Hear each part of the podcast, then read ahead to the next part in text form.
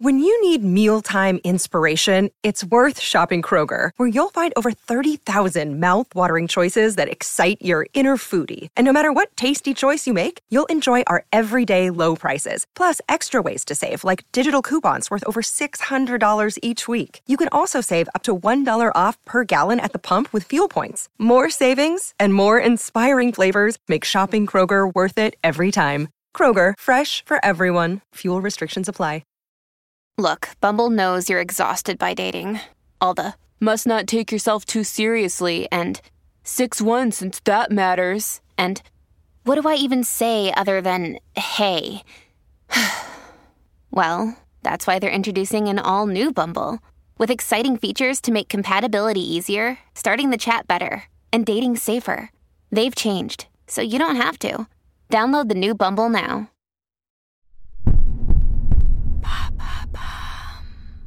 Salut, c'est Madame Meuf sur les Instagram, un réseau social auquel je vous invite à vous abonner en masse, surtout à ma page. Le reste, on s'en branle, hein Surtout si vous voulez voir le compte rendu en direct de mes vacances et des surprises en pagaille. Je dis n'importe quoi. Euh. pff, Je recommence, je recommence cette intro. J'ai dû trop entendre, tu sais, les musiques des petits. euh, Et ce soir, sur le cirque, cirque Paver, Jean-Richard, sur la place du marché, 19h50. Je recommence.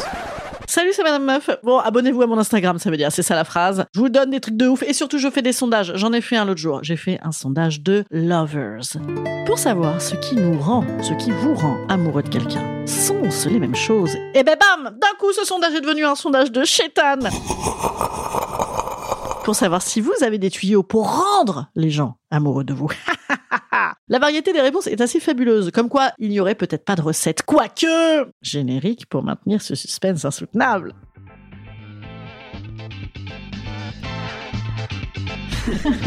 Salut, c'est Madame Meuf. Et bam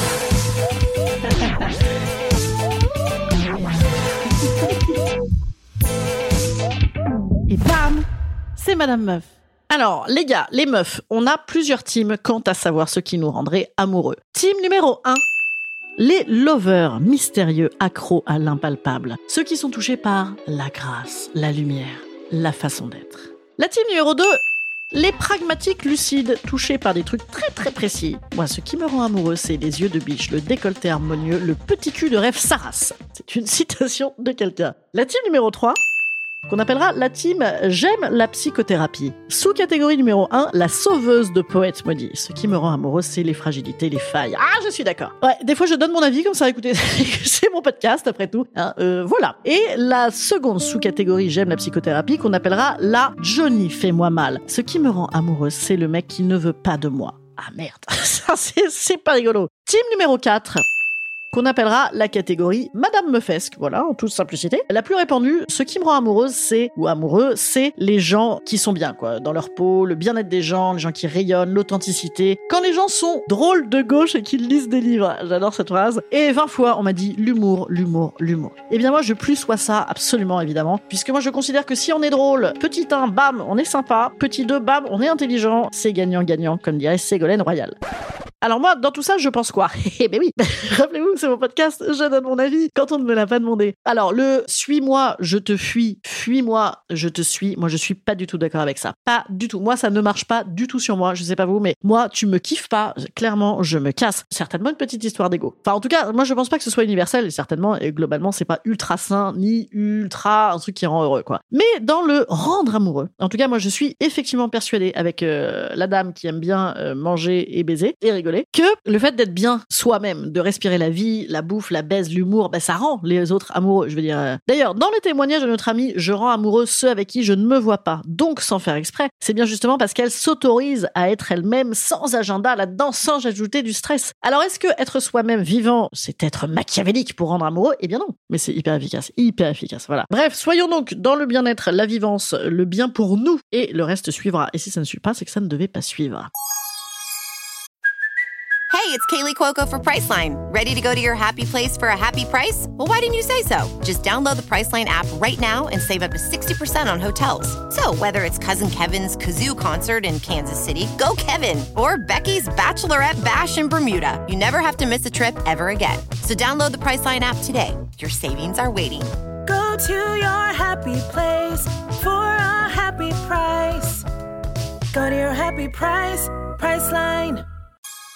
Comment savoir si on est amoureux? Si tu te demandes si tu es amoureux, c'est que tu n'es pas amoureux. Ah, globalement, quand tu l'es, ça te pète un peu au nez quand même, mais effectivement, pas forcément immédiatement déjà. Hein, Il y a souvent un petit côté déni au début, un petit côté on s'emballe pas, surtout dans notre génération de pisse froid là où tout le monde a peur de finir devant un poulet rôti avec belle maman tous les dimanches au bout de deux SMS et on fait semblant de pas être vraiment en couple alors que ça fait deux ans qu'on ken. Bref, non pas non plus. Mais c'est vrai, il peut y avoir un petit côté on ne s'emballe pas. Ou alors au début aussi, il peut y avoir l'effet inverse, l'effet on s'emballe à mort. Parce que moi par exemple, déjà, si le mec il est amoureux de moi ou si la meuf, hein, soyons œcuméniques, et que je le ressens, je vais peut-être un petit peu plus m'intéresser à lui, m'intéresser à lui de plus près. Et parfois je me dis ah ouais, peut-être que moi aussi je suis amoureuse puisque les gens qui sont amoureux de toi ils font des trucs trop cool. Donc ça peut induire un petit peu en erreur au début aussi. Donc comment savoir si on est vraiment amoureux? Alors, quand tu es amoureux, un des très bons signes, c'est que, évidemment, tu y penses tout le temps. C'est d'ailleurs même la première chose à laquelle tu penses le matin en te réveillant. Bam Bon, après, ça peut aussi être de l'obsession pure. Donc, je sais pas. Mais effectivement, tu, tu vois des machins dans la rue, tu dis, ah, ça me fait penser à machin, tu envoies des trucs qui te font penser à machin. Voilà. Tu y penses. Encore plus révélateur et peut-être moins sur l'obsession ou l'habitude. Quand tu es amoureux, généralement, tes objectifs tournent vers ça. Tes actes vont vers ça. Donc, tu t'arranges. Tout devient possible pour voir l'autre, en fait. T'as envie, donc c'est prioritaire. Le reste, balèque. Bon,